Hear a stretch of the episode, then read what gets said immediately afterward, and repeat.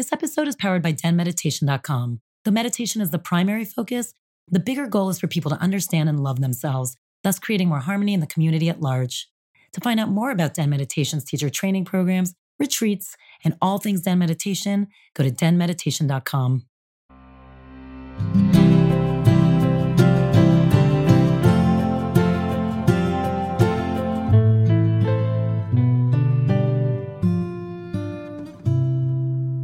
back to Den Talks podcast. Thank you so much for your patience during this break. We are here now for season three. We're very excited. We got some great guests coming up and always open to your feedback and who you want to hear and what kind of topics you'd like us to talk about. So get in touch with us and let us know. Um, but in the meantime, I also wanted to let you know we have some really great fall trainings happening at denmeditation.com. And you can use the code DENTALKS, capital D E N Talks to get $50 off. We have Journey Around the Medicine Wheel, which is mine coming up. So please join me for that. You have, if you want to learn Tarot, Tarot 101. If you want to learn Akashic Records, we talk a lot about the Akashic Records here on this podcast. If you want to learn how to access them, that is a three day training. Also, breath work, so many different things. Go to the website, denmeditation.com, check out certifications and programs. And again, you get $50 off with Den Talks code. You know, I love these episodes with a good channel because they're just always so amazing and such a wealth of information. We have Anne Tucker. She channels from the angelic realm, and I'm pretty convinced she's just from the angelic realm herself. And you'll get that sense of her too when when you hear the conversation. Um, we talk about everything, just a how she found her own journey and how she got in there, and I love that because it's actually very helpful, I think, for a lot of us. You know, just the bumps in the road we all go through, but how do you transmute those bumps in the road to actually see what it's trying to teach you? And then, of course, we get into just juicy conversations about where are we in humanity? Where are we? What does the earth need? What do we need? How are we? You know, we talk a lot about ascension, the fact that we are all being called to kind of raise our vibration right now. We're going up a level. Really good stuff. It's just about how the earth actually transmutes things. She did a whole journey into the earth. It's really fascinating. There's a lot of good conversation here that I think will get your brain spinning, but hopefully at the core of it, it will make you take a step every single morning in thinking, what can I do? What small little thing can I do? What is my part in playing that is going to be for the betterment of humanity? And what I think I love about this conversation the most is you leave knowing there's a small thing that you can do.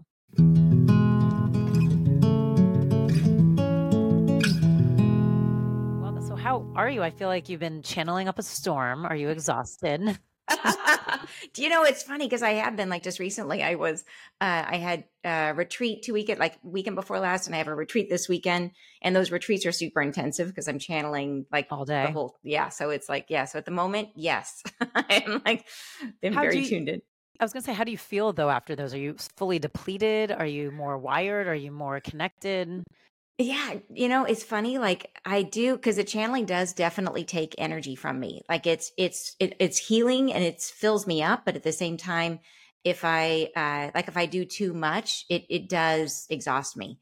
So I have to be careful of it. Like in the beginning, when I first started channeling the angels, it was it was very like I had to really watch what I was doing. And uh, every time I've expanded, taken on more, it's there would be a period one time where I actually signed up for I I I started offering these two different programs. And it was, I used to do like week on, week off. And then I was doing every week for a while. And Oof. I was just, I would have to sleep in between. So oh. it was way too much. Yeah. So these days I'm really aware of it just because it's, I mean, it's, and it seems like you would think that over time I would just get more and more used to it. I would able be able to do more, but as my capacity expands, they just bring through more energy. So it's right. not, you know what I mean? It's, it's, yeah, they never and let also, it just sit. You become more sensitive to understanding what works for you and what doesn't work for you. Yeah, totally. Totally. So yeah. tell me a little bit about so how did it even start for you? Or were you born channeling? no, not at all. I mean, I remember I remember being a little kid and being in bed, like going to bed at night and and thinking, hearing somehow in my own head, not understanding, because I was like five, not understanding that it wasn't me, but having this awareness of, of thinking like, what am I going to do when I grow up? And somebody saying, you're going to uh, help people live better. Huh. And, and as a little kid, I, I laughed out loud and I'm like, well, how do I'm only five? How do I do that? You know, it was this aware, like as a kid, I remembered very specifically. And I know now that it was a conversation with my guides. But at the time, you know, it was to me, it was just me talking to whatever, you know what I mean? I was just yeah. a kid. but then as I grew older, you know, like all of us do, I went through my process of of closing down my perception, and there was things I didn't want to see, so I closed my third eye and all of that. And so it wasn't till I went through um, a very karmic awakening that really kind of kicked me in the rear and helped me to wake up again. Um, and so, you know, I think we all have those difficult experiences that that help us to, um, yeah, to to come out of our slumber. And so, yeah, but so the process of wakening up to channel was multiple steps. Yeah, and I'm happy to share with you what it felt like and how it came in. Yeah, I do want to hear that. Where are you from? Where were you, this San little girl in bed? San Yes. Diego. Mhm. And so then what were the things that you were seeing that you didn't want to see? So you kind of made a point of shutting them down. Yeah, I mean there was certainly my energy like like our process of healing is a process of balance like we're trying to get into balance. We're trying to bring our masculine and our feminine energies into balance and we get thrown out of whack. You know, usually we come in, we bring in on purpose. We bring in energies that help to grind ground us to the planet. So we come in out of balance and then we have childhood experiences to help that help anchor those experiences into our physiology. And so for me, there was things in childhood that I got really out of balance, like both on, on both sides. But the first thing I really had to heal was my masculine energy. And so that was part of it. And then as I went through life, like I had, you know, the traumatic first marriage, which was pretty oh, disastrous. if you know what I mean. And there was a lot of stuff I was trying not to see. So I shut, I shut down and, uh, and it, it was funny, like how incredibly like that relationship was super karmic. Like I had loads of dreams about it later showing me like how I had been married to this person in a past life and my children had been there. And like I saw it all, like, and how this was so intentional. And so a big part, like a big first step for me was the, the anchor that I had brought in was needing to forgive. I needed to forgive him. And so I had to create a circumstance that made it really hard for me to forgive him. And then I had to forgive him. And that was a journey of all on its own. Did Yeah. you notice things through your childhood where you just were not great at forgiving? Um, not so much. Like this was an isolated experience of one special, special thing that was planned just for me. But it was no childhood. Like I was, I would say as a kid, I was, you know, I was that I was super happy kid. My mom always called me sunshine. I was, you know, very optimistic. I always came, I came in uh, like very like like even though i know that i grew up with uh, you know as much trauma as we all have as a kid i seemed sort of oblivious to it. I kind of was just happy you know? And if anybody had asked me like oh did you have a hard hard childhood? I would have been like no i was super happy. And it wasn't until i started ex- excavating my wounds and seeing all this stuff come up that i realized wait a minute there's all this stuff that uh, that was under the surface that, that had me, you know, coming to conclusions about myself. Uh, you know, all these places where we put in all of our blocks and limitations, Yeah. things where we say, okay, this is I have to behave in this way in order to be loved and accepted. So what were some of yours? Like what were some of your, you know, The hardest and things that you looked at yourself in a certain way? Yeah, I think that that for me, um, like codependence was definitely an issue. The feeling that I had to manage my environment in order to um, to find love and acceptance. That I had to, you know, to try to create harmony around me. That I had to change me in order to be more acceptable. You know, I had to be like I didn't want to disturb anybody. I didn't want to be. I didn't want to ask for too much. I didn't want to uh, to make things hard for others because you know there was that underlying fear of not being wanted. And so, and I think that's, you know, we all have that, some flavor of that, Mm-hmm. you know, and for me, it was, it was that. So it was then having to unlearn that, ha- having to unlearn the, the instinct to read another person's emotions and then try to manage the environment to try to make them happy. Do you know What's what I so mean? So interesting is I'm assuming if you're someone who channels and you were Yeah. hearing this stuff since you were a kid, you're you're just naturally can read someone's emotions very oh, easily. Hundred percent. So it's harder to like train yourself because if you have it in the beginning, of course you don't realize that you're not supposed to do anything to make it better because you're a kid. Yeah. yeah, that's that exactly just- right. Right. It gets so ingrained in you because you're you hear and feel their emotions probably before most people would. Yeah, and it's so funny. I got rewarded for it as a kid too. Like it was my instinct to come into a space and I would immediately tune into the everyone and I would feel those people who were feeling out of place or feeling not included. I know And it's so, so- tricky. Do you know what I'm talking about? It's and so, 'cause I that's would- a beautiful yeah. quality too. Yeah. Like Oh, I mean, it's a beautiful thing to make people feel comfortable, but there's always Mhm. that fine line. yeah, yeah. Mm-hmm. So, you and it was, it was yeah. Yeah. And it would be that thing like, oh, she's so diplomatic and she's so so inclusive and all these nice things. But but it was also it was the positive expression of a negative self-belief. Yes. Yeah. And so then I'm assuming you took that into your marriage. Oh, 100%. Yeah. And and then if I got married twice, I'm becoming like very worldly. I'm collecting my marriages. But You and everyone else. two is good. I'm good with that. But in any case, the uh, they were both very karmic, and the first one was not not so much that wound came into play in my second marriage. The first marriage was really all about forgiveness, and that was and that that was a big one. And I think forgiveness is something we really have a hard time with because I think we think that it is something that we're going to um, that somebody's going to say something that's going to make us feel better. That there's going to be an apology that somehow fills that void, you know, and there's not. No. And yeah. And the thing I finally realized was that what it requires is acknowledgement, is that I had to acknowledge to myself that it was true. And that's, you talk about what I was trying not to see, shutting down the, fir- the third eye, is I had to come to the place. Because I think there's a part of us that when we get here, we think, you know, when we're on the other side, you would never imagine that somebody would do something so hurtful to you. right. And then when you get here and it happens, you just can't, there's some part of you that just cannot wrap your head around it. You cannot accept. oh, because your head is new at that point, Yeah. right? Yeah. I mean, it's like from the other side, you're your highest self, and so is every other energetic being around you. yeah. And so then also yeah. you get plummeted, and within seconds you realize, oh, we have a lot of choices here, and you can choose to act like a total dick. exactly. Lack exactly. of better words. Yeah, yeah. And that was, you know, like at this point, the, the place I finally got to was the understanding okay, the, the person that's going to fill that void in me is me by acknowledging everything that happened, that it was as true and my feelings were as true, you know, that, that it was all that I've, I could validate it internally and accept it and say, yeah, I felt this way. This all happened. It was even worse than I imagined, right? To make it as bad as it actually happened. Yeah, this has really happened. Not to make him bad, but to make my experience bad because the mm. bigger I made him, the worse it got. It was like, no. And, and then I came to a place of understanding that, that anytime anybody comes here, they, nobody wants to be the schmuck. Nobody No. wants to come in and be the bad guy.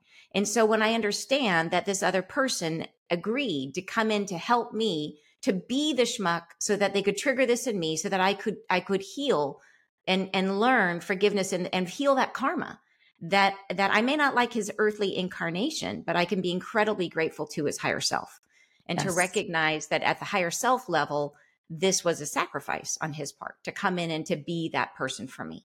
And so I got to a place of forgiveness through those two main pieces. One was was really coming to the place of acknowledging and it, and under and telling myself yes it was true and getting to that place of accepting that. And then the second piece of it was understanding the role that he played was actually an incredible blessing because it is what woke me up.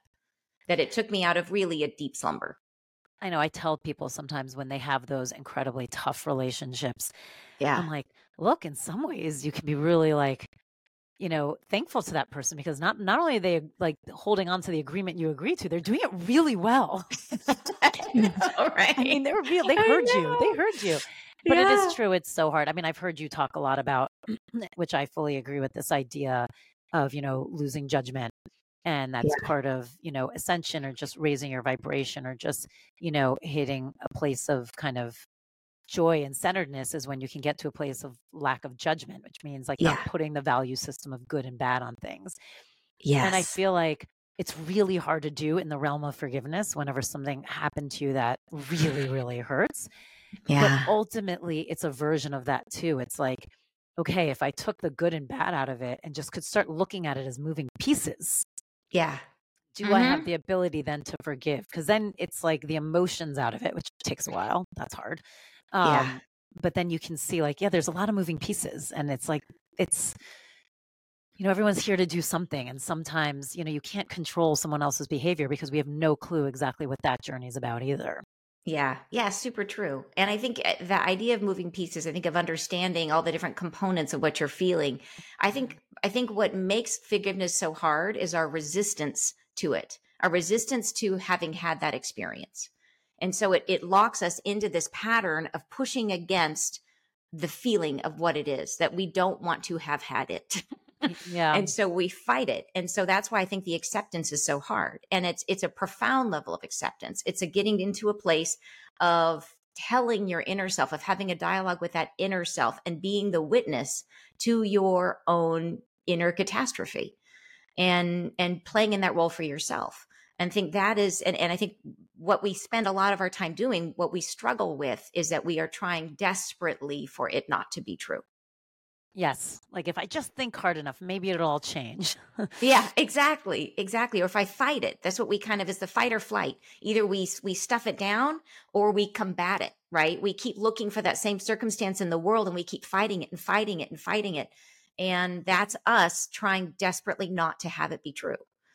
May I ask what you were doing as far as a day to day during this time of life? Like, did you have a job? Were you a stay at home mom? What was your? Yeah, yeah. So my, you know, my background was corporate. I worked at Microsoft, and and I was a, um, I worked on putting together these, uh, uh, their uh, agreements for their largest customers. And then when I left that, I had children I left that, and I was in this period of in between where I was home with the kids. I was I was flipping houses, is what I was doing. I was building houses um, I did a bunch of different things in that time, trying stuff I could do when I could be home with the kids.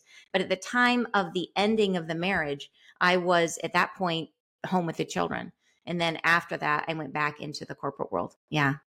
And so then walk me through. So that marriage is done. You're yeah. you're as, you know, there's nothing channely about you at this point. right. Yeah. I mean, I knew I was psychic. Like I knew, but I didn't know how to access it. It was one of those things that would be like, oh, look at that cool psychic thing that just happened. But, but how I did you know you were psychic? Happen. Like what were the things? I think it was just an awareness. Like I just, I just, I just like my dad, my birth dad was like into astrology and into palm reading when I was a kid. So I kind of had a little bit of an inkling that this stuff was out there. I remember when Shirley MacLaine's uh, uh, show came on TV and I wanted to watch it so badly. And like my, mom was like, nah, that's just junk. You don't want to watch Garbage. that stuff. Yeah, I know you can see that. But there was, and there was a book I read that had uh, one of Roald Dahl's book that had uh, books that had a, the story of Henry Sugar, which was about a guy who could see, you know, he went to like India and learned how to see through without his eyes. And so I had a few inklings of what this was. And I just felt this inner conviction that, yeah, that's me and I didn't know why. I just felt that. And then there would be all the random things. It'd be like I'd be putting my keys in the door, and a voice would say, "You're going to drop your keys," and then I would drop the keys, and it would be stuff like that all the time. So you hear? Um, like, I do now. for you? I do now. Like I will have. It's just. It's literally like a. It's very very obviously not me, but it doesn't, it, it rarely comes in as words. Once in a while, it comes in as like the booming voice in the room, but that's rare very rare. Most of the time, it is a, it is literally like somebody is talking into your head and you can hear it like it's, it's, it is very, um, persistent is the way I would describe it. It's a persistent thought or persistent word that, and it's funny, like when I first started channeling, in the beginning, I would open up to just one word at a time because I was trying to keep my head out of it. I was trying to make sure that I wasn't, it wasn't coming from anywhere in me. So I'd just be like one word and a word would like come down a pipe, you know, and I would see the word. And if I didn't say the word or write it down, the word would just get stuck in the pipe and it would just stay there and hang there until finally I wrote it down, you know, or said it. And then the flow would start again. But yeah, but it's a persistent voice. So when was the first time this started happening for you? So um I so I was channeling before I was trance channeling. So the it first came in as clairvoyance was the first when I first started tuning in. And I had that body awareness and the awarenesses of like you're gonna drop your keys, stuff like that. But then I started and it was really just through the like, oh, I guess I could do this. And it came in where um I remember I went to my first channeling retreat and uh or like into intuition retreat or whatever, it was a three day weekend. And we were doing stuff in the class, but what was fun for me was the time in between the class. We had like two hours and we were sitting out on the patio. And I was like, let's just experiment because I want to know if this stuff works. Like a lot of people will channel and they'll be like, your past life from 10 years ago, you know, 10 centuries ago was this. And you have no way of validating that. Right. So I said, okay, so let's, let's make this, let's test ourselves. I said, okay, let's, we don't know, and we know nothing about ourselves. Here's six of us sitting around. We just met. We know nothing about each other. I said, let's see if we can find out anything about each other and just test ourselves. So let's see, okay, anybody has a partner, or a spouse. So we went around the circle. And I was smack dead on every single time. And it blew my mind. I was like, wow, like this thing I'm doing is real. So it'd be like I would I would saw I saw a person. I said, okay, I see your partner. I see him to the left of you, and he's pointing to his shoes, and he's got these really funky vintage tennis shoes on. And she laughs and she says, Yeah, my partner has a collection of 250 vintage pairs of tennis shoes. It's his thing. And so it'd be random, right? But but but incredibly, you can validate it, right? And and then when I started channeling more intensively, when I start I started doing it all the time, then they like I think my guides and angels know that I needed at that time, I needed that validation. So I would channel in the morning and then I would go out in the day and I would see something that showed up in the channeling. I would see it out in the world, something very specific. So give me an example. So then after this kind of retreat where you took the experiment on yourself, you went home and were like, I'm going to just keep working on this. Mm-hmm, mm-hmm, yeah. And, and it happened very quickly that people started showing up at my door for healing. It would be like, okay, people started with friends wanting me to do healing on them. I knew that I, I knew like I was working on my dreams. I knew from my dreams that I was a hands on healer, that I was a psychic healer. So I just started doing it. I just started opening up and trying and being very experimental. I'd always just say, like, hey, let's just see. I don't know what's going to happen. Let's just try it. But it was remarkably accurate. So what would happen when I first, when I was like, when I was trying to really open up the channel? So for example, in the beginning, um, Neptune kept showing up for me over and over again. And it would be a thing where I would go into channel and I would see, uh, um, it would start out and I would have all of a sudden this vision of Neptune standing on a beach holding his spear. And I would be like, that's random. Like, what's, what's that about? And then it would go on from there. And then that day I would go out to lunch and I'd go to the building where I'm meeting a friend and two feet high on the side of the building is a massive painting of Neptune holding the spear you know and it happened again like same thing with neptune where i was trying to mail back i was trying to return a package to amazon and the fulfillment center was i was in san diego at the time the fulfillment center was on the ucsd campus and i was wandering around for like 30 minutes trying to find this building i had no idea where it was i finally find the door and there right in, and, and that morning i had meditated and again neptune had come in but this time he was holding the spear and a conch shell and 30 minutes wandering around carrying this huge box i finally find the door right in front of it a like 10 foot tall statue of neptune holding or poseidon holding the conch and the and the spear wow. And so this would happen the funniest was one where it was uh, uh, I, I go into meditation and i was in canada at the time visiting a friend and my son had asked me to buy him this one brand of cookies. And i've been driving everywhere trying to find this this cookie brand. I could not find it anywhere. I go into meditation that morning and uh, and I see uh, a whole group of of these sort of you know like men in white robes. They're always I don't know why they were men. Maybe that's my own like my own inner ge- you know gender prejudice conditioning or something. But in any case, these were men in white robes, and and uh, and they come forward and they're and all of a sudden Jesus walks in and he's got this rolled up you know like it looks like building plans and he says I've got the plan and of course, I'm excited, like, wow, I get to see the plan. And there's this big round marble table and he he spreads it out and everybody's gathering around to look at the plan. And I'm like, wow, like I get what is the plan? And I'm looking at it and I cannot make heads or tails of it. It looks like a great big map of the world. And it has the oceans are pale yellow and the continents are all royal blue. And there's one red flower like a poppy right in the middle of France. And mm-hmm. I'm looking at this and I'm like, okay, what? Like somebody explain this and they all walk away. And I'm like, wait, like I didn't get, I didn't get the plan. Like what was this? And then the meditation goes on from there. So then that day I'm out driving with my friend and out of the blue on the side of the road is this billboard that is that exact board, exactly like I saw it. It's the risk board. It's the yellow con- the yellow water, like the exact thing. And I, I'm like, oh my gosh, stop the car. And directly across the street is a huge grocery store with a sign painted across the side, home of the blah, blah, blah cookies. Oh so, my God. So, yes, Jesus has a sense of humor. He's also it very the, kind. Yeah, I know. it was the plan to get the cookies. So, but yeah, so, so, anyways, lots of experiences. And the point was to show me to trust what I was getting, it was teaching me to trust it. And so, once you started trusting it, did your dialogue change? Did your rapport change? Did how you do it change? It was, a, it, it's always changed. It's never been the same. And I knew, like, for example, with the trance channeling, I knew that that when you was, say trance channel, mm-hmm. channeling. What do you mean by yeah. that? Just that by it- that I go into a, a, deeper meditative state, and that's when I start getting the specific words. So this was all visual in the beginning. It was all visual. It was body sensation. So it was claircognizance, clairvoyance, clairsentience was how I was predominantly working in the beginning. So I would do healing sessions, and I would go in, and I still use this. I you know go in and I would see things, and I would feel things and know things. But then I knew there was this added layer coming in, which was the words. And and to do that to access that i go in and i i let them speak through me. So they take over my they take over my voice and they speak through. And uh and they there was a period where i knew this was coming in and they uh they started working on my vocal cords. And there was a period of about four months where i had no voice and wow. there was nothing wrong with me i would be able to talk for about 20 minutes and then nothing i literally couldn't make a squeak and did you know this was happening? I mean, what made you be like, yes, I got to start figuring out how to go into a deeper trance so I can have this other connection?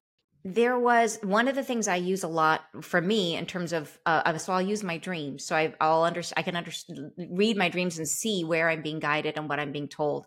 Um, and that's that's been a very very helpful source of information. So my dreams were so the sign to be a trance channel in your dreams is sleepwalking that you're walking around in your sleep. And so it was very clear that I was a, a, a, trance channel and it was coming through in when I was doing the meditation. It was like, okay, you're going to be, you need to be doing this. You need to be doing this kind of transfer, you know, travel, sharing of information. Wait, so if you're someone in your dreams, so wait, are you, that in your dream you're sleepwalking or you're a yeah. sleepwalker?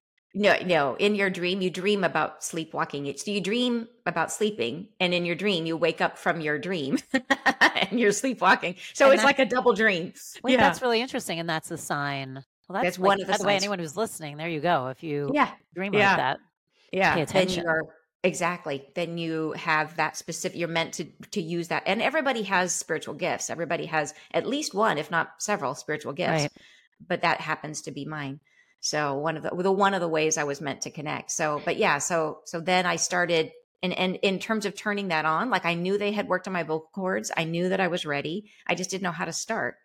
And so one day I just sat down and I just tried it and I I just tuned in. I just I went in and I I meditated. I got deeply connected and then I just raised my frequency as high as I could and then I just I just let whatever words came through came through one at a time. And I, at first I was very, very like, I'm like, keep it slow, one word, because I wanted to keep my head out of the picture.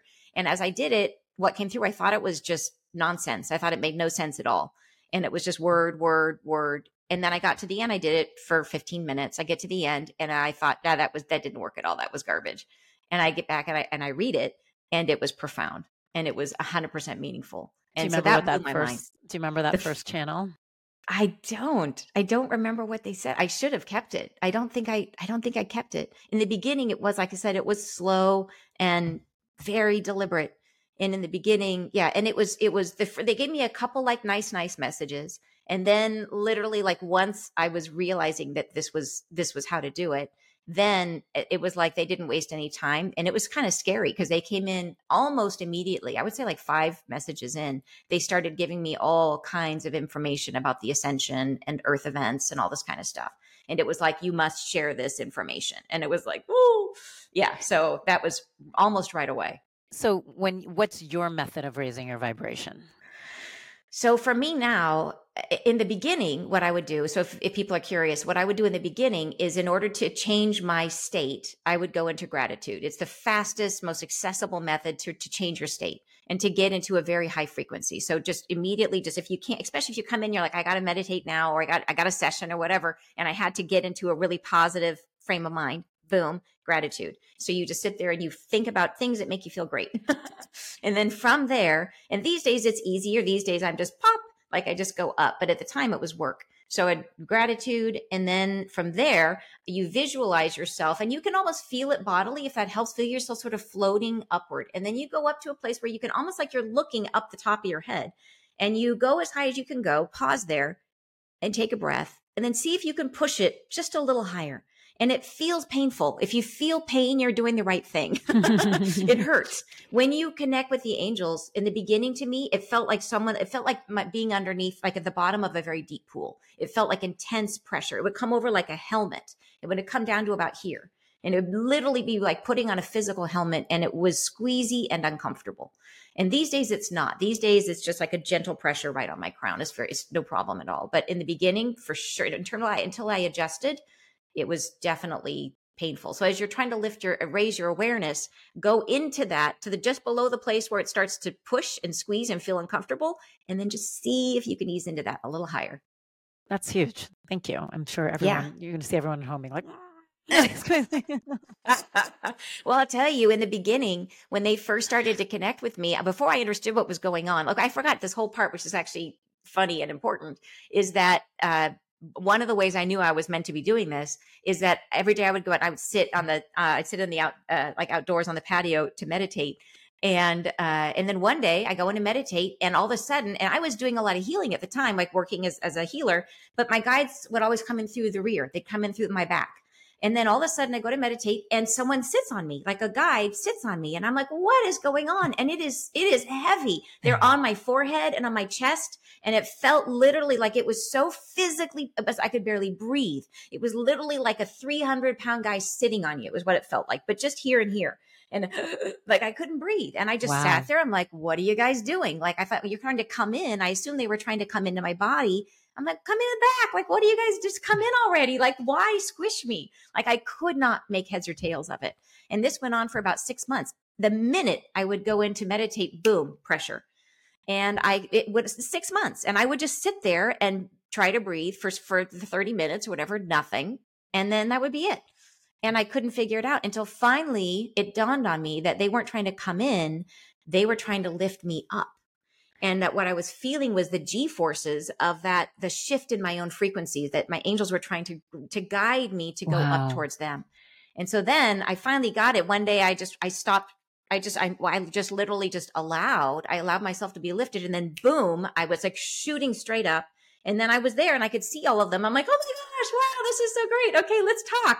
And I'm listening and it's crickets, like nothing happened. And so I, and this, then this was another six months of me going up and like waiting for something to happen and being like, how do I make something happen? And nothing. And then I finally did this sit on the sofa and let them speak, you know, sit down and write. And that was when it, it all clicked for me, but it took, it was not clear at so all. Wait, you it go up. I love that. And I think that's really important information for everyone. So you go up, how many angels were there? Is it all angels? Is it some guides? Like who was there for you? Yeah, the my primary my primary the people that I channel I channel from the angelic realm. And I say people, but angels are they've given us a whole bunch of information that they aren't like people at all, that they are like an essence. That angels are and they're deeply intertwined with us, that we have that essence inside of us, that they are an aspect of of source of the divine and so are we. We are different. We are they we they are the light of the divine.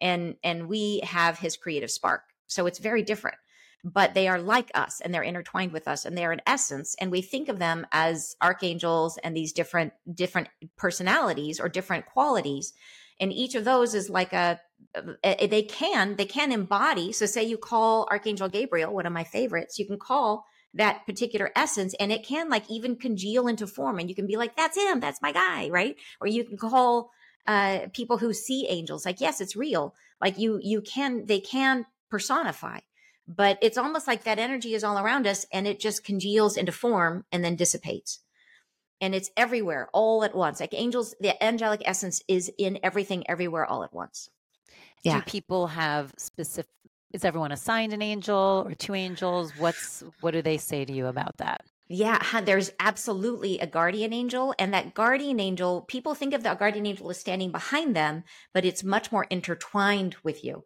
So it comes in, but it's not, so it's not, it's, it can never be separated from you because it's almost like it's part of your body. So your, your guardian angel, yes, and has personality and all that kind of stuff. Like you, you can speak to your guardian angel and communicate with them. Um, so, so absolutely everyone has a guardian angel. And then, and then in terms of who has what guides, very likely that there are angels among your guides and those angels are are incredibly helpful. They help in different ways than other types of guides. So i work predominantly with the angels and i have uh, i work with so there's different schools of angels. There are those angels that are tied those aspects of the angelic realm that are tied to the earth world to this realm. And then there are those that are not. And so it's helpful for me that i can work with both because the angels that are part of the earth school have to live by earth rules and they have a very a lot of limitations around what they can do and the angels that come from off earth don't.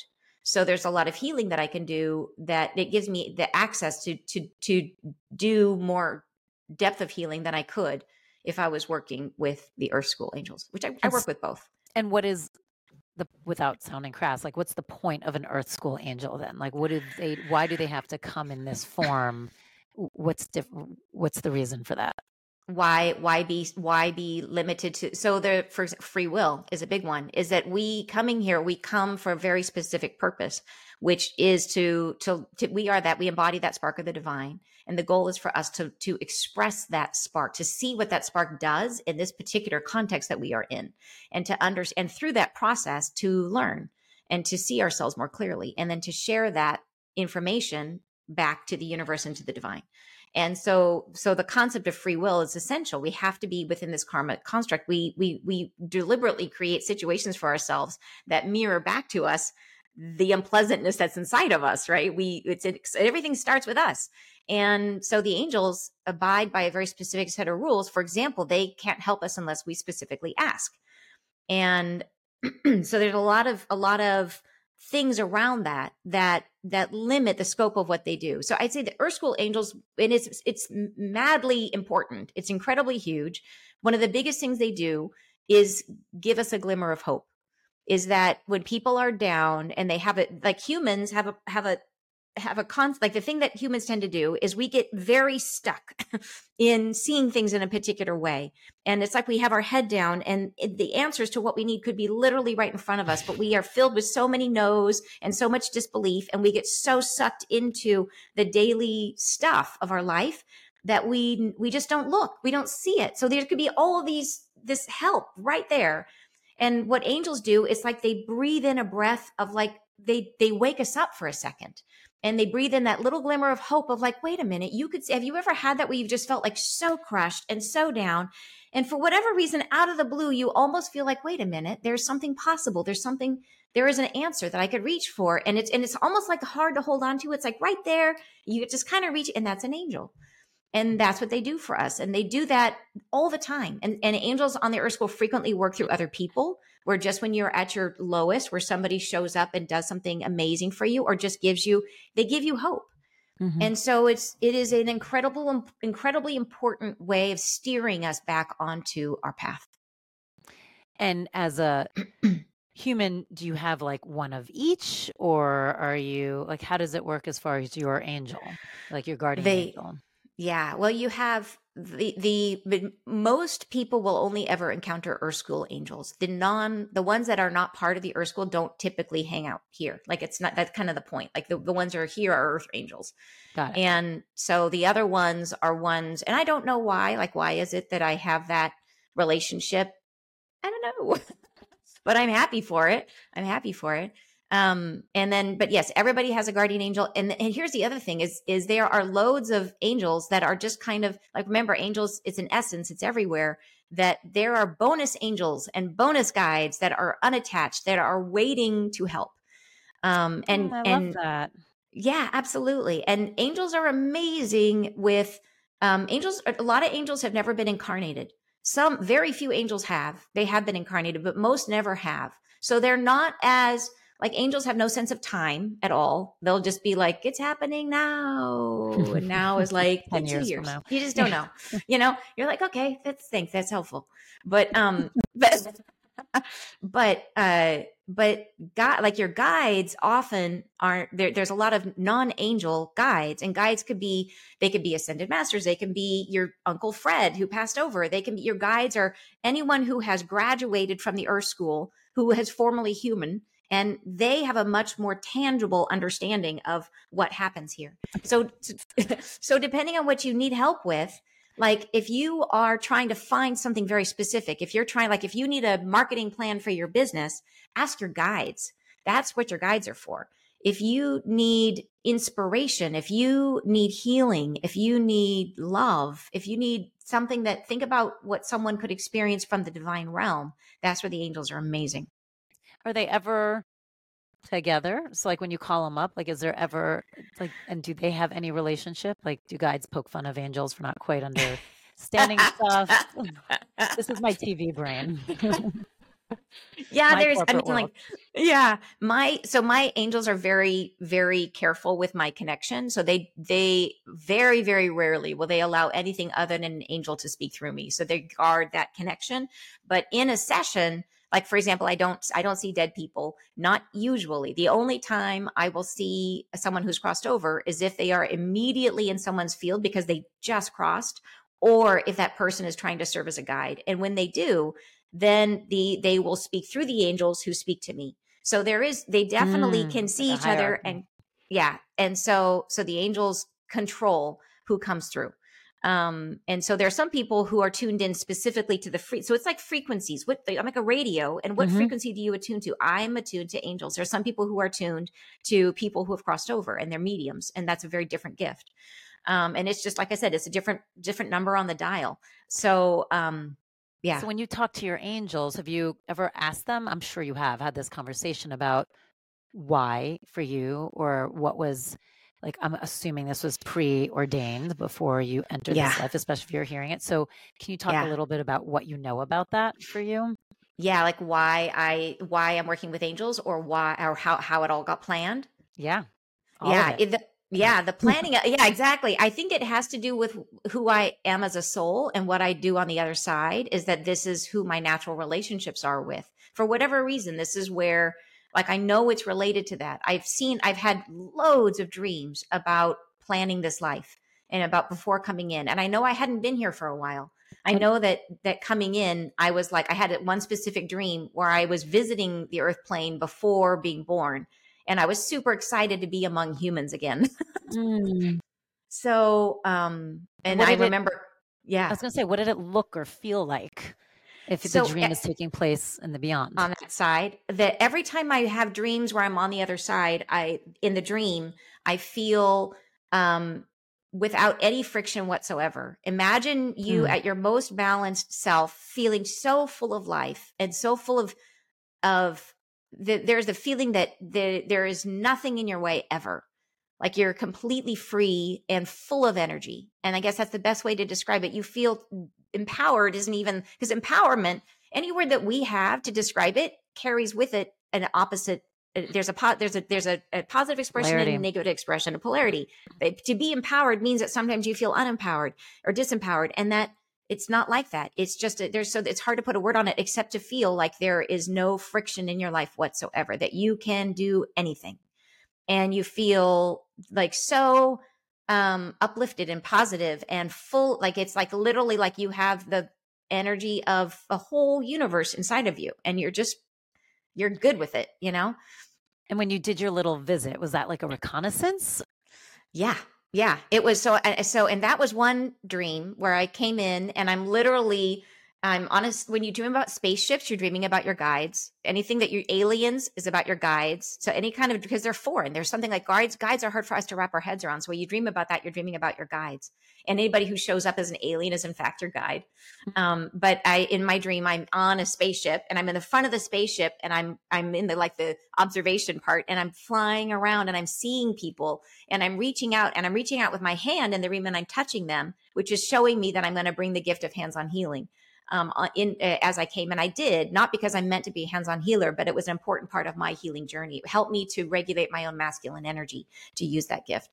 But um, but yeah, so I the, I think one of the coolest dreams I had about uh, uh, when I was on the other a dream about planning this life was I saw myself with one of my guides, and we are uh, are preparing, um, looking at a film strip and we're looking at a particular scene and it's like frame by frame we're mm. playing the same scene over and over and over again trying to make sure that it turns out exactly the way it needs to turn out so we're talking about it and we try it one way and then in the dream i jump into the scene and i act it out and then I jump back out and we talk and we, you know, is this like, how did it turn out? What do you think? Should we change something? And then we say, okay, let's try it this way. And then I jump back in and we act it out. And I, and I, and the, the feeling in the dream was we did this over and over and over, rehearsing. And I think this is how we plan the most important meetings in our life, the most important experiences of our life. How do you know when you meet your soulmate? How do you know that you're going to run into them and you're going to say the right thing and you're not going to put your foot in your mouth? It's because you've rehearsed that meeting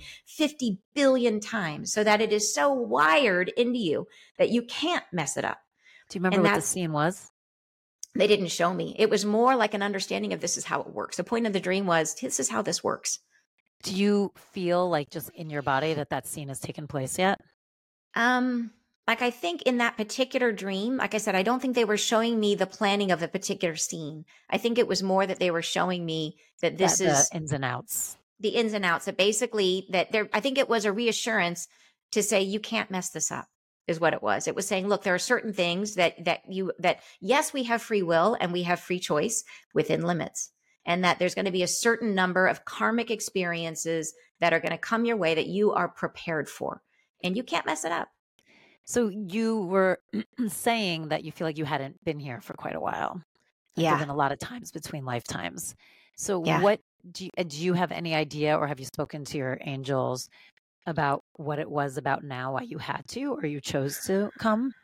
I know that there's, you know, that we're in the middle of a huge shift in our consciousness in human consciousness. People call it the ascension, that we are in the middle of this right now. And we're heading into coming up some very difficult times. And there is what I would call the pre team and the post team. And the pre team is doing a lot of talking about it and doing a lot of healing, a lot of healing because right now is a really unique time where we have the opportunity to heal at a very, very deep level. Right now, in this life, right now, in this incarnation, we have access to all of our past lives. And that was not normally the case. In all of our previous incarnations, we had access to those lives, which we needed to help us in that particular life. They were energies that we were deliberately bringing through or skills we were bringing through this life because there's so much support on the planet right now for healing because this is the chance like this is the you know the fire sale right now is the chance to encounter yourself to experience your karma to to to get to deal with all every as much as you can um, uh, so because of that, there's an enormous number of healers who have come to the planet trying to help out. So that's the pre team is trying, and they're going to be super busy. You know, a lot of them will be super busy in the post team as well. But certainly that is a lot of the activity that's been happening. Then the post team is about how do we pick up from here? How do we redefine what it is to be human? How do we put down our boundaries? How do we welcome one another? And the biggest part about that, one of the biggest shifts we have to make is this idea of of being willing to be seen of being willing to open ourselves up and to allow ourselves to be seen at a very very deep level and and to be as the angels call it this still pool of water that has no judgment no judgment uh, it starts with no judgment of the self which is the elimination of all karma which they said is that is a huge part of the ascension and once we get to that once we get to no judgment of self elimination of karma then we can see another and radiate only loving acceptance. And when we get to that space, we're open to unity and to oneness. And that's the goal. That's what we're trying to get to. And so, so this is the work of the post team. And I know I'm on both. I'm on both teams. So that's what I'm doing. Congratulations. Thank you. and so in that, what's, is there a timeline with that, with the pre and post? Like, are you on both teams in this lifetime or is this something meaning you go and you come back for post? This isn't this lifetime yeah, it's in this lifetime. So you're straddling. We get to straddle. We're of the era. Mm-hmm. we're in the straddle. Hundred. Yeah, what they exactly. call it officially. That's exactly right. It's a huge deal to be here right now. Like just by being here, you have won the lottery. Like this is such a huge, huge time to be here because right now there is this opportunity to encounter yourself so deeply and to clear all this stuff and every little bit of healing that people accomplish in this life they take with them. So they get to emerge from this life a brighter shinier soul than they have ever been. And so this is a really special time to be here. Now is there a collective trauma? Because one of the things you said is it's being willing to be seen in the deepest way possible which is yeah. so beautiful and is uh, so fascinating because i think obviously everyone relates to it but that's clearly like not a mandate, but that's a one idea, which means why collectively are we in a place that that's something we have to heal? Granted, we're healing you know, it individually, but like what? Yeah, what is it about? I think it has been. If you think about the willingness to be seen, that the reason we are unwilling to be seen is because we fear being judged. and we fear being judged because we judge ourselves. So this whole aspect of of this about the non-willingness to be seen is the karmic construct. It is 3D reality. It is what we've been living in and it was set up deliberately to allow us to when we are in the process of judging ourselves, everything becomes self-reflective. We are turned inward right? We're looking inside of ourselves and we're casting judgment at ourselves. And as we look inside, our, our gaze is source. Our, where we direct our focus, our focus, our attention is the divine spark that lives inside of us. And so when we turn that inward at ourselves, it is the creative power that we hold. So we look inward and that's what we create is more of this that we're looking at. So we're looking in at ourselves, we're judging ourselves and we're that then vibrates out and creates our reality. And that, so that is the construct we've been living in. And mm-hmm. it's been f- extremely helpful in terms of our growth of ourselves. So if we say, if, if you think of divine sourcing, how do I understand myself better? Well, I'm going to create an environment that is self reflective, where I then have to s- swim in my own stew, in my own stew, Shit. right? Yeah, exactly. Exactly. So that is what we've been in. But now we are ready to move into this new state of awareness. And that's what the ascension is all about, where we are no longer in this state of self reflection where we're looking inward, we're turning that creative gaze outward. And, and so this is the higher state of conscious we're trying to get to. And it's a process. It's, we don't get there all at once. We can maybe hold it in moments, right? In the beginning, you might hold it for a half hour and then something happens and triggers you and you're looking back in again, mm-hmm. you know? So, but even in those half hours, where it's still amazing. And that then informs the collective. And the goal we're trying to get to is to shift the collective consciousness of humanity because at the end of the day, we are one organism. In the human body, we are one organism. That one organism are we are like the neurons of the earth and that we in our soul in our in our bodies we belong to the earth so when we can harmonize as one being right? Which is this idea of becoming open to one another. Imagine all of your cells becoming open to one another and communicating and having this sort of nirvana in your body and how that creates perfect health. That is what we're trying to do for the earth. We're trying to open to one another, create a harmony between us, which is the perfect balance of our masculine and our feminine and a perfect balance and acceptance of one another. And then that then reverberates out through the entire earth and the earth then experiences that oneness, right? And we then at that point can then shift and move out into the universe. Yeah. And it's so interesting because as you've said and I've heard before too, like we are at one of the highest points of consciousness that we've been at for a long long long time. Yeah. Um but yet like you said it is a weird feeling of a tipping point because yes we are all one and we're all interconnected and even within one organism there's you know we're on the earth so there's extremes and polarities because that's part of this planetary makeup, correct? Totally. So, but it's interesting how we are so, it's almost like in the last, you know, five years, we've become even more extreme as far as so far that it's, it's so hard for people to accept. So like, I feel like, yeah, at least that's one of the things I noticed. That was the hardest thing for me during COVID and then all the stuff afterwards was what, like, wow, people just refuse to accept each other. Now, look, for good reason. Yeah. The points of views got so extreme. So it's really hard for someone extreme to be okay with someone else extreme and for that extreme to be okay with that. but it was like, so you could see it, you could understand the why, but it was almost like, so when you hear that this is the calling, you're like, well, how does that bridge happen? Yeah, yeah. And you're right that it's like we are at a period of such incredible polarity on the planet.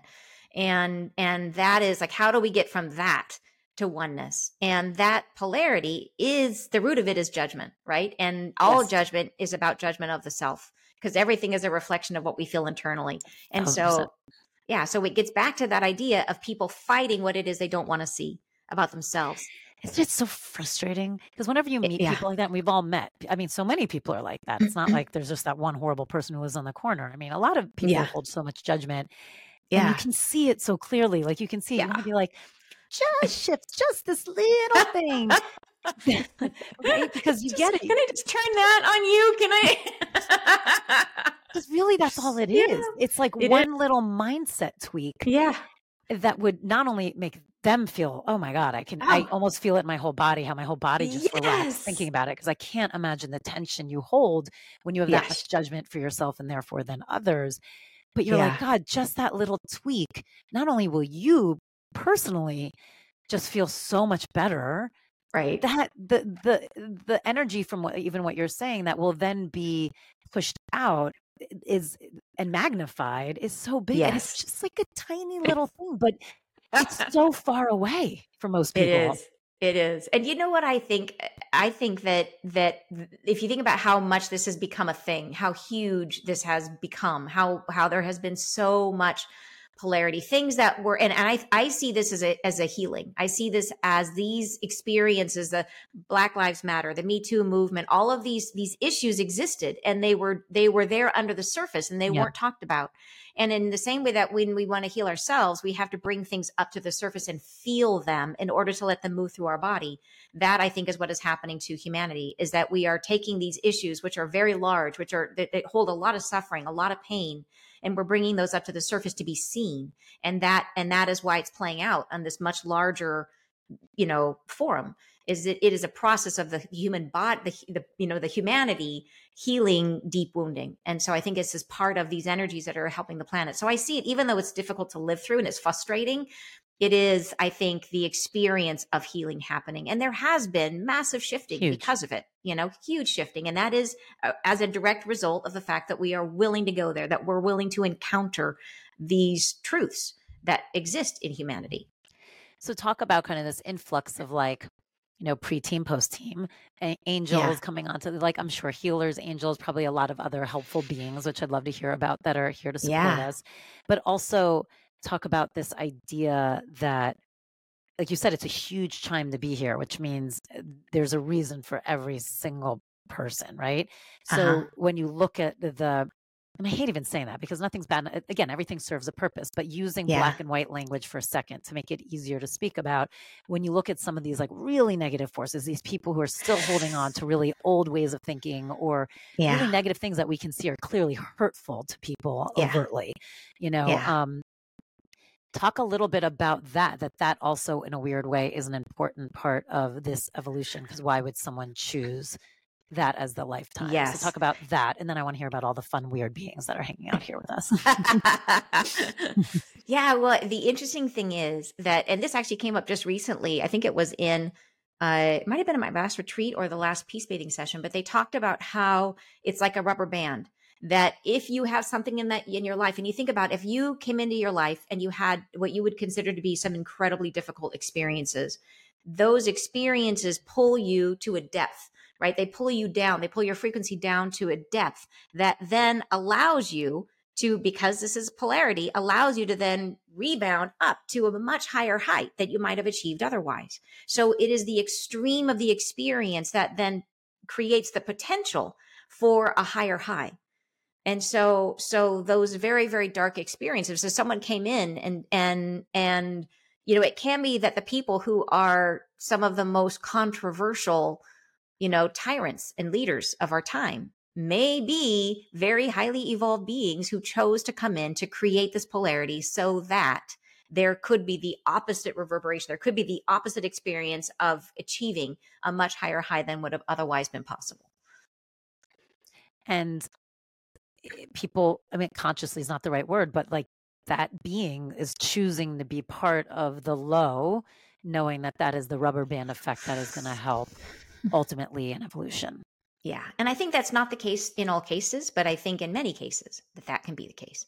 So i think what that would there the other case be there yeah, is it is a true thing that there are dark energies on the planet and that's true and they exist and i don't think that those energies will be able to make it through the ascension. I don't think i think that they're very active right now because i don't think that they will be able to make it through and they're not they're not happy about that.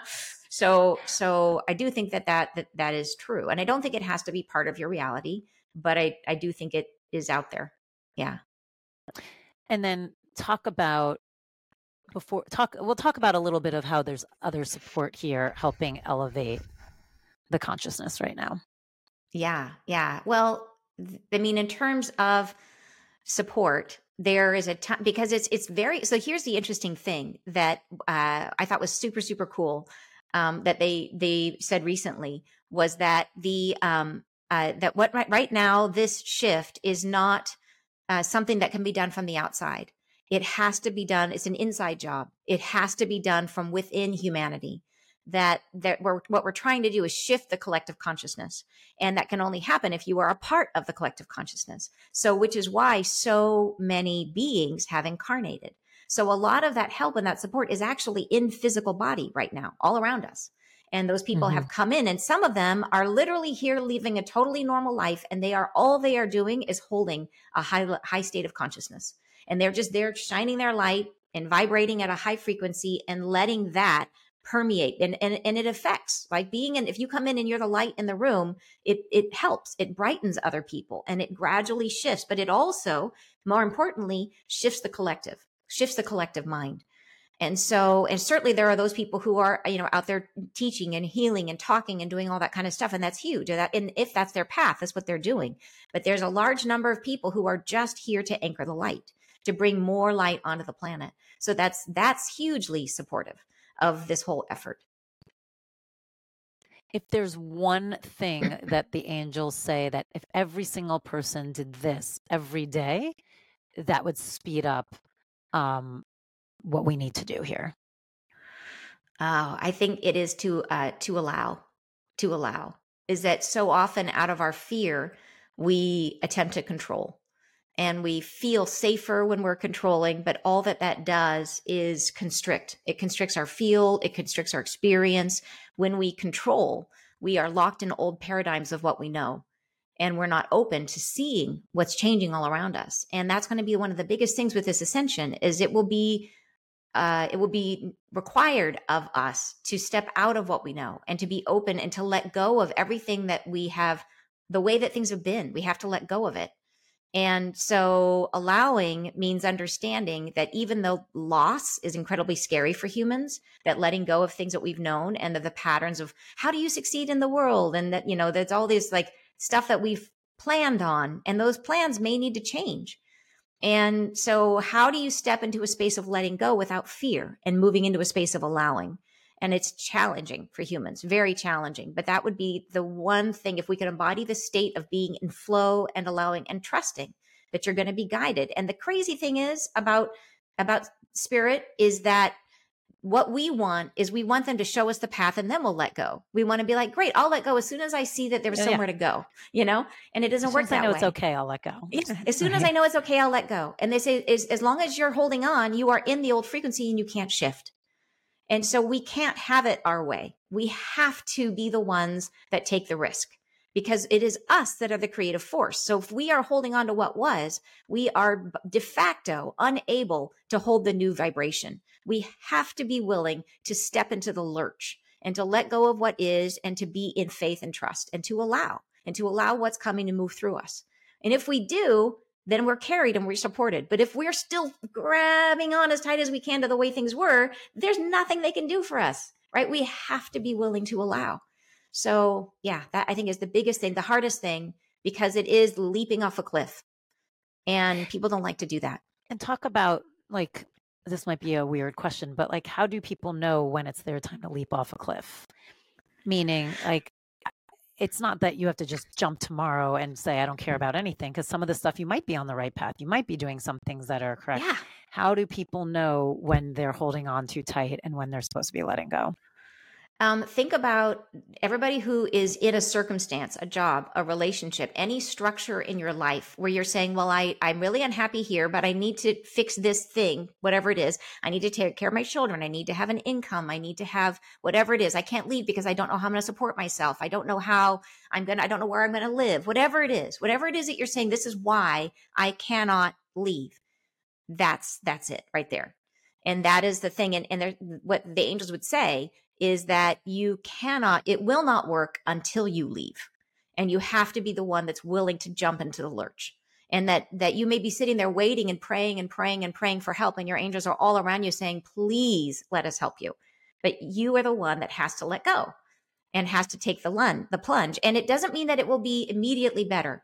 It means that you'll go through two years of trying to figure it out, but you will always be okay.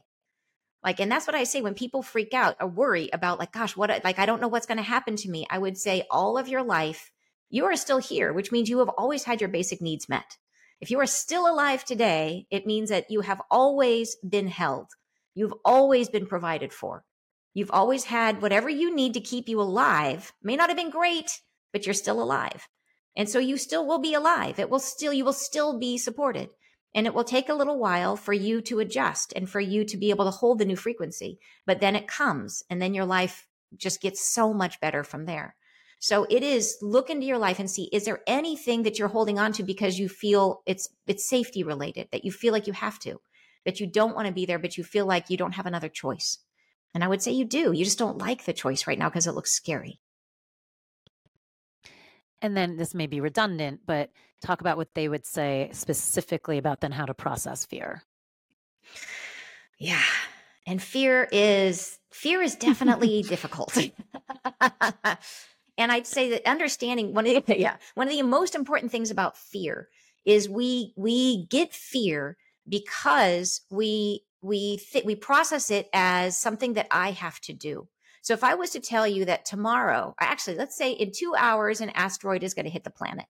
And if I tell you that and you say there's nothing you can do in two hours, everything is going to be smushed, smushed, and it's an asteroid and you can't do a single thing to change it, you do not experience fear. What you experience is a sense of sadness, right? A sense of loss, maybe, but not fear. And the thing that brings in the fear is the belief that there is something you have to do and you don't know what that thing is. So if I told you that an asteroid, mm. an asteroid is going to hit in a year, you would all of a sudden move into like, oh my gosh, do I have to go, you know, move into one of those like that crazy silo and you know in the desert and try to you know to preserve things and do you know you you step into action mode. And fear is this the, the state of feeling like there's something I need to do and I don't know what it is. And so you you spin, you spin, you spin into this cycle of anxiety. And so that's where the allowing comes in is when you say, there's nothing I have to do, that all I have to do is be. And the moment you move into do, then you start moving into fear because there is no way you can anticipate what is coming. You cannot, whatever you fear, it's like it, it's never the thing that bites you. whatever you fear, it's never the thing you end up having to deal with. You cannot anticipate. Otherwise, life would be so boring if you knew everything right? You can't anticipate it. So all of your preparation, all of your worry is for nothing. It's just, it just wrecks your experience of the now. So the big thing is to recognize when you start to experience fear, it's because you believe there's something you're supposed to be doing and you don't know what it is. And to release that and say, nope, there's nothing I can do. I am going to just, what they want us to do is invest in your life now as though everything's going to be all right because your energy will pull you through. They want you to be, you are creative. Your mm. gaze, your attention is creative. So if you're stuck in fear, that energy is focused internally, trying to find safety, and you're desperately searching, trying to figure out what to do. And so you spin and spin and you create a bunch of unnecessary stuff. Instead, if you focus on what it is you want to create and you invest in that and you invest in your life as if it is going to continue on in a beautiful way. That is the energy that's going to pull you through whatever crisis comes your way. And it might turn out differently than you expect, right? But it's the energy that moves on. It will transform into something you didn't anticipate and might be way, way cooler than you originally intended. I mean, that's so interesting because so many things that are coming in too are like how so many structures are going to change, so much is going to shift, yeah. which I know puts a lot of fear in people because you automatically go to doomsday, which it doesn't yeah. always have to be because we don't know what it looks like. Right. Um, but we automatically go to doomsday. Um, yeah. So it's interesting from that message. It feels more like no, no, no, don't, don't, don't project to that point. Put mm-hmm. your energy, like you said, as if everything's going to be okay. Right. watch how it unfolds. Exactly. Like you may fear like the angels the people who who listen to a lot of the messages i've shared there are in and among those messages some heavy ones about stuff that's coming and they've been very specific and a lot of the stuff they said have already come true. They've they talked very specifically about about some of these including bank failures and including supply chain problems and all this stuff way before they happened. So and some of their stuff it can people can hear that and they can feel fear sometimes and that's certainly not the intention. The intention is to make us aware so that if and when these things happen, we aren't we aren't caught flat-footed. So you may look at that and say, okay, there's all this stuff on the horizon. That means I should just stop what I'm doing and just start stocking up on beans and rice. And that's not the idea. The idea is to to stay in a state of of harmony internally, to try to hold that balance. Yes and to then invest in your life as if, because we don't know how it's going to transform. The one thing that will stay the same is your energy and what you're projecting. And so it will take whatever comes your way and it will turn it into what you need. And it will look different, most likely. But it, but it is, that's the biggest thing you can do is to continue to create. So even if you think things are going to be different, you know, keep working on that book, keep working on that relationship, keep investing in your children, keep saving for college for your kids, like do all the things as if things will be the same, knowing that they might not, and allow and understand that this is just an energy. You investing in your kids' college fund is an energy, and money is just energy, and you are you are putting money money towards the future of your children. And so even if that money disappears, the energy is still there. The focus, your focus is the thing that creates. So you are in the habit of directing energy towards the future of your children. And that'll continue even if the world changes dramatically. I mean, it's so interesting because ultimately, again, if the whole point is for us to really be kind of creating a different vibration through ourselves, right? And that's really what's being called upon. And that vibration does not include fear for what right. we're what we're you know being asked to do it is really interesting with some of that information that is probably for those who are like willing to help all of a sudden yeah. they're almost backtracked into a fear-based place um, which again I noticed a lot in the last few years because yeah. you know even those people who it seemed like they had the best intentions but were operating for such a deep fear state yeah. like it's just as bad as that thing you're perceiving as awful you know 100%. so it's like two it's the two energies were similar just again on the different sides yeah. um so it's it's just really fascinating but it is it's like how can we all learn to be steady amongst the chaos right and yeah and yeah. what do they talk about as far as speed like depending on what we as in this human incarnation choose to do how much does that affect speed or severity or of, of what of, transpires of, of what's transpires i mean i think if we were magically able to find that button we were talking about in everybody's head and remove all yep. the judgment, then it would be like, awesome, we're done. We don't have to have any of this stuff happen. But there is a piece of it that this is about the earth and it is the earth the earth is transitioning to a higher state of frequency and we are the neurons of the earth. So we are her thoughts and we have a lot of negative thoughts. And just yeah. like we can't shift our own vibration without eliminating a lot of negative thoughts a lot of those negative thoughts have to change. They have to shift one way or another. So can we affect it? The more yeah the more that we and that's part of the reason for the pre-team right? The, the pre-team and the post-team the pre-team is here to try to heal as much as we can and that is it. As I would say, what can we do? We can self heal. We can work on ourselves. And the more that we heal, and uh, healing is just about getting stuff out of your frequency where that are limitations. That it is just, it's like you are trying to radiate light, and every one of those is like a little patch on you that prevents some light from shining through. And the more that we can release, the brighter we are, the more light we hold, the better it is for all of humanity. So the the biggest thing we can do to contribute is self heal. And then the second biggest thing we can do is to to shine that light of accepting love to others, right? Is to make space for them to feel that. And you may go out in the world and be all bright and shiny and radiating lots of love, and people may totally react to you and, and be angry at you for being so loving. And that happens because mm-hmm. it's triggering for people. And it's just important to recognize like that's that's where they are right now. That's their journey. And they may walk away from that experience with you and find transformation in it and you might never even be aware of it. I mean that's so beautiful. Can and i love that and again it's a good reminder just everything we do has a gigantic effect. Yes. Um, can you talk a little bit and then i know I'm, I'm keeping you for a while but can you talk a little bit about because you were saying how humans are the neurons of earth. Can you yeah. talk a little bit about that relationship between the human body energetically, also with the energetic grid and also the energy of the planet and how what the symbiosis is and actually like how they work together. Yeah, this is so interesting. This actually came up in my the retreat I had last weekend. Uh, they angels uh, spoke and gave us an experience of the earth. They brought us. It was amazing. Oh, oh my gosh, it was amazing. They and it's nothing. The earth is nothing like what I thought. It was mind blowing that I've always, I think just being humans, we always personify the earth. We think of her as a she and as feminine and, and having a voice and you'd be able to talk to her and stuff like that. And that's not the case. yes, like it's female. Yeah, the earth is female. It's, it's a female energy, a feminine energy, I should say. But uh, the thing that was so shocking to me is that the earth uh, doesn't because like we put everything into the context of humans with mouths and eyes and senses and things like that and the earth doesn't have a mouth doesn't have eyes it's not built like that. The way the earth has a conversation is through digestion is by drawing and and it was this idea that that it understands us by what it absorbs from us. So it it it takes us into itself and pulls us apart the same way like a child like a, a curious kid might take apart a radio to understand how it works. It's like that. So we are built of the earth. Like we are all the minerals and all the things that are in the earth the carbon and all this kind of stuff. And when when we get reabsorbed into the earth the earth experiences us by taking us apart again.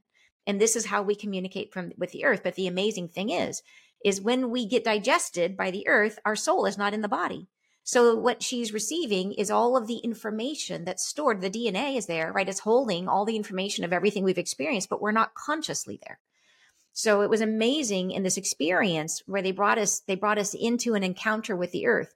And the way they did it, they, the angels took us for into a very deep meditative state and they kind of primed us and created the space where we could do this. But they brought us down into a space of experience and they created what looked like a mirror. And it, but the mirror was alive and they allowed us, they said, okay, just put a finger in. And the finger was digested. And then they allowed us to put the whole hand in, and then the hand was digested. And we had the experience, and they were kind of easing us into it so we wouldn't freak out and allow our hand to be digested by the earth and to have this conversation on her terms with her words you know? It was amazing. And then they oh so go ahead. No no go ahead. Keep going and then i'll ask go ahead. They they eventually worked us up to the state where we were allowed our whole selves to be digested. And then we became one with her and we were able to experience and it was this connection to everything. And we went through the experience of being the water and going through the trees and the grass and the wind. And i mean it was just mind-blowing absolutely mind-blowing. Yeah. Is is this this digestion like yeah. again putting it on linear terms which i know nothing yeah. is linear but for our brains yeah. is this digestion something that's happening constantly yeah yeah, it is like if you the way she talked about it, or the way they talked about it, it's like if you look at this the ground that we walk on, that nothing and nothing is as solid, and we know that that nothing is as solid as we think it is. That we right. think of it as hard. It's just that it's very dense. We feel it as hard, but it's just dense. But inside of that, even this desk that I'm working at is is full Energy. of living stuff. It's it's living things that are like this like the soil when you look at it is like tons of little microorganisms that are constantly changing and evolving. And then even as one thing is starting to dissolve, another thing is absorbing it. And it is, it is this constant rotation of stuff. It's like a kaleidoscope that you're turning it and things, one thing be, is as it's, you know, becoming or, or dissolving, it's, it's being integrated into another thing. And so it is, yeah, it is this idea. It's just such a, it is so different, such a different way of being embodied than what we are as humans. Like our whole, our whole concept, our whole frame of mind is like, we are a mammal. We have mammal things. We, you know, we give birth. We do, you know, we eat. We do all this kind of stuff. And the earth has none of that. So it's almost like how you think about an alien. Like you think, well, well how's the alien's going to evolve to survive in its environment? The, the it, it might have a totally different way of communicating. All of that is true about the earth that the earth has a nervous system, it has all these things, but it's not like ours. Yeah. And so, you know, when we're, let's say, letting go of fear, letting go of, you know, healing ourselves. Yeah. And, yeah. you know, sometimes what is said, so I'm curious after this, that sometimes what is said is that, you know, when you let go and you're tra- you're letting go of the energy, it actually gets sucked into the earth and transmuted, and then she knows yeah. how to change it to bring it into the winds or the waters or whatever. Is yeah. that what you feel like was confirmed? Yeah, I do. And I and I, that that not that part wasn't necessarily addressed in that experience, but I do know that eh, we talked about polarity and everything being polarized and that humans are polarized that we have a positive charge we're like a battery positive charge at the top negative charge at the bottom that as we express those negative emotions we let them down through our negative charge it grounds into the earth and and that is is great for her it's great for us it is like that fertilizer so it mulch. goes in and right mulch and it she can then transform it and turn it into new things so she takes that negative charge and she then transforms it yeah but then let's discuss i'm curious and i know you're probably like i gotta go no i'm good i'm good the, the, the negative when it's negative and not being flown flowed or whatever flowing through you to be released. Yeah. So now Yeah. it's just negative within the body. That's the stuff that's hurting her. Is there any intimation at all from the angels of like what the difference is if it's all energy? Like how when we release it to her, is it the mulch that's impact like that actually helps things go versus when it's just within us and is like basically the neurons that are hard for her? Yeah. And I think the difference is emotions versus thoughts. That our thoughts are things, our thoughts mm. are creative. And that if we are the neurons of the earth, we are creating a lot of negative thoughts um, versus our emotions, which are like the language of the universe, right? That those are like foodstuffs. Thoughts are creative. Thoughts are, and, and so that's a very different type of a thing. And I think that's what is needs to shift because it's it's she is trying to shift to a higher level of Mm. consciousness. So she needs to, yeah, to release the and it, certainly does she want to um like the the what has happened on our world in terms of all the war and all the suffering and all the difficulty. Like she is trying to move past that as well. And am I correct in saying there was kind of an agreement that she would hold that space for a while? Like it's almost like she knew, or everyone knew, like there was a period of time she had to kind of hold the space of all that negativity, knowing there was going to be wars, knowing it was going to be difficult. But like that time is like transpired, which is why this is all happening now. Or am I getting too woo woo and weird? That's de- never too woo woo for me, just so you know. There is no there's no limits to the woo that I accept. But um but I don't good. know. It's a yeah, it's a good question. There's no question. I I don't actually know. I'd have to ask. So I'm not I'm not sure if she had like what her current whether she was a willing participant in all the difficulty or if this was just part of her stages of growth. I don't I really don't know. Yeah, it's a good question. And then, okay, good. Let me know if you ask. And Yeah. then, um, if you, and then as she is like ready to step up, which one, and I've asked this question before, but which one kind of affects the other? Is it she as a planet? Is it just part of her evolution? It's time, like she's ready to grow, and like we have to match it. Like, which one affects the other? Which one's I- up first? I guess. Yeah, what the angels have said is that this is her show and that we are taking advantage of it. We're riding on her coattails. But this is predominantly started by her, that this is her time to evolve, to shift, and that we are living on her. So if we want to stay, we got to play along. We got to, and if we if we don't, and and that's a big thing they've said is that we have a choice. That not every human has to ascend, and for some people, it's all the choices made at the higher self level, and that some souls will feel like they are better served by staying within a karmic 3D construct. That that within that construct, you are forced to encounter yourself. That it is it is a, a school of the like the most grueling nature, the one where you can't avoid it. And there are some people that are going to say, you know what, I still have a lot of growth that I can do inside of that construct. So they're going to choose to stay in a 3D construct, which means that they cannot reincarnate here. And that that some of those souls will stay on the earth until for the length of their natural lifetime. It's just they won't be able to come back. And so for the others who at the higher because the self Earth level will no longer be 3D. Exactly. That they won't be able to pursue what it is, the experience they want to have. And so for those souls, there's another place being created, another 3D experience, another school, another Earth school, basically, where they will get to go and they will be able to continue to stay within their karmic pattern and to have that experience for as long as they want to have it so that they can continue to learn and evolve. And then there are other souls who feel like, nope, I'm ready. This is good. I am ready to move into this other state of consciousness, and they will stay on, in this particular ex- experience of Earth. Have they Yeah. given you a sense of like numbers, like percentages? Oh, um, you know, Oh, they're Oh, angels. they have, but you won't say it. it's going to be we're headed for some difficult times and it's not easy to talk about and i talked about a lot of it. I mean you know you've listened to some of my stuff and i've talked about a lot of it and there's difficult times coming and um, the one thing that the angels have said is that is that there is no soul that is going to be left behind that there's no single soul that will ever be overlooked that everyone is cared for that anybody who leaves us during this process is doing so by choice. And that that not at the con- not at the conscious human level but at the the higher self level and that it will be of service to them and that they every single one will be will be taken care of. Um and and so but yeah i do think we will experience loss. I am sure of it that we will experience loss. And that's hard. Loss is hard. And what they have said is to not deny the sadness like to recognize that it's painful, right? To recognize the loss, but also to not not wish for what was to be willing to be in that state of allowing and to try our best to move into what's coming because we are headed to something amazing for humanity. Like we're trying to get to a place where there isn't the same degree of suffering on this planet. And I think that's something everybody wants. Is um and then this kind of has nothing to do with what we are talking about, but the loss brought it up. Is have they talked about flurry is not the right word, but you'll understand what I'm saying. This kind of rise in suicide, especially of the mm. younger generation. Oh my gosh. You know what? They haven't talked that, about it. that connected yeah.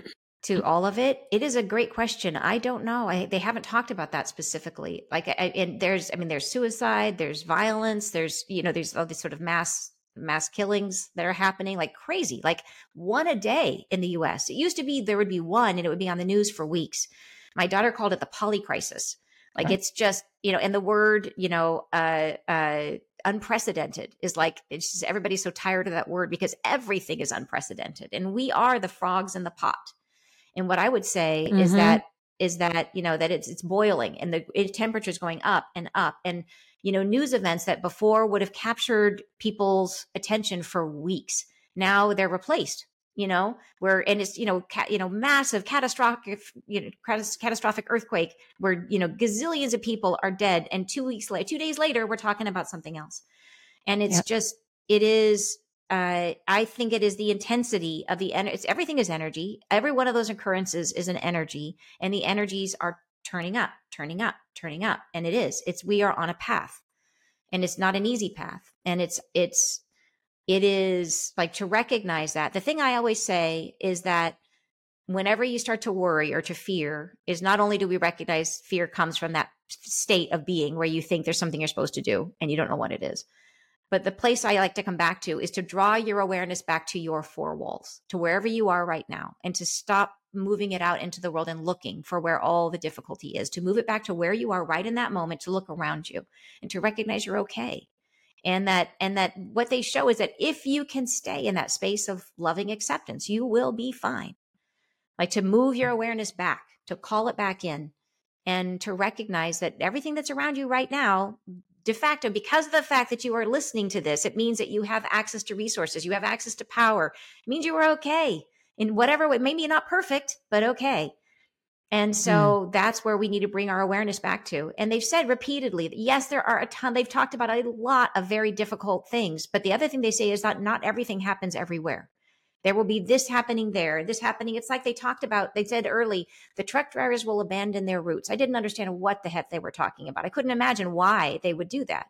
And then we have, you know, we have the situation that happened in Canada and we have the situations that happened at, you know, at the freight terminals here in the US where it was like the truck drivers, but there was not enough truck drivers. And in the UK, they were down a hundred thousand truck drivers because, because of Brexit. They didn't have any, any, so they, they didn't have any shipments. And then, you know, and it just, and in Australia, there was going to be a truck driver strike. So it was like an energy that popped up here and here and here, but it wasn't everywhere. It was an energy that expressed in different places. So they said, as you look at all this stuff, not everything happens everywhere. And they said it won't it won't be that there will be nothing available. It just means that there won't be everything available. So it's to be aware that that you can't prepare. You can't get yourself in a place where you're going to be able to keep life exactly as it is.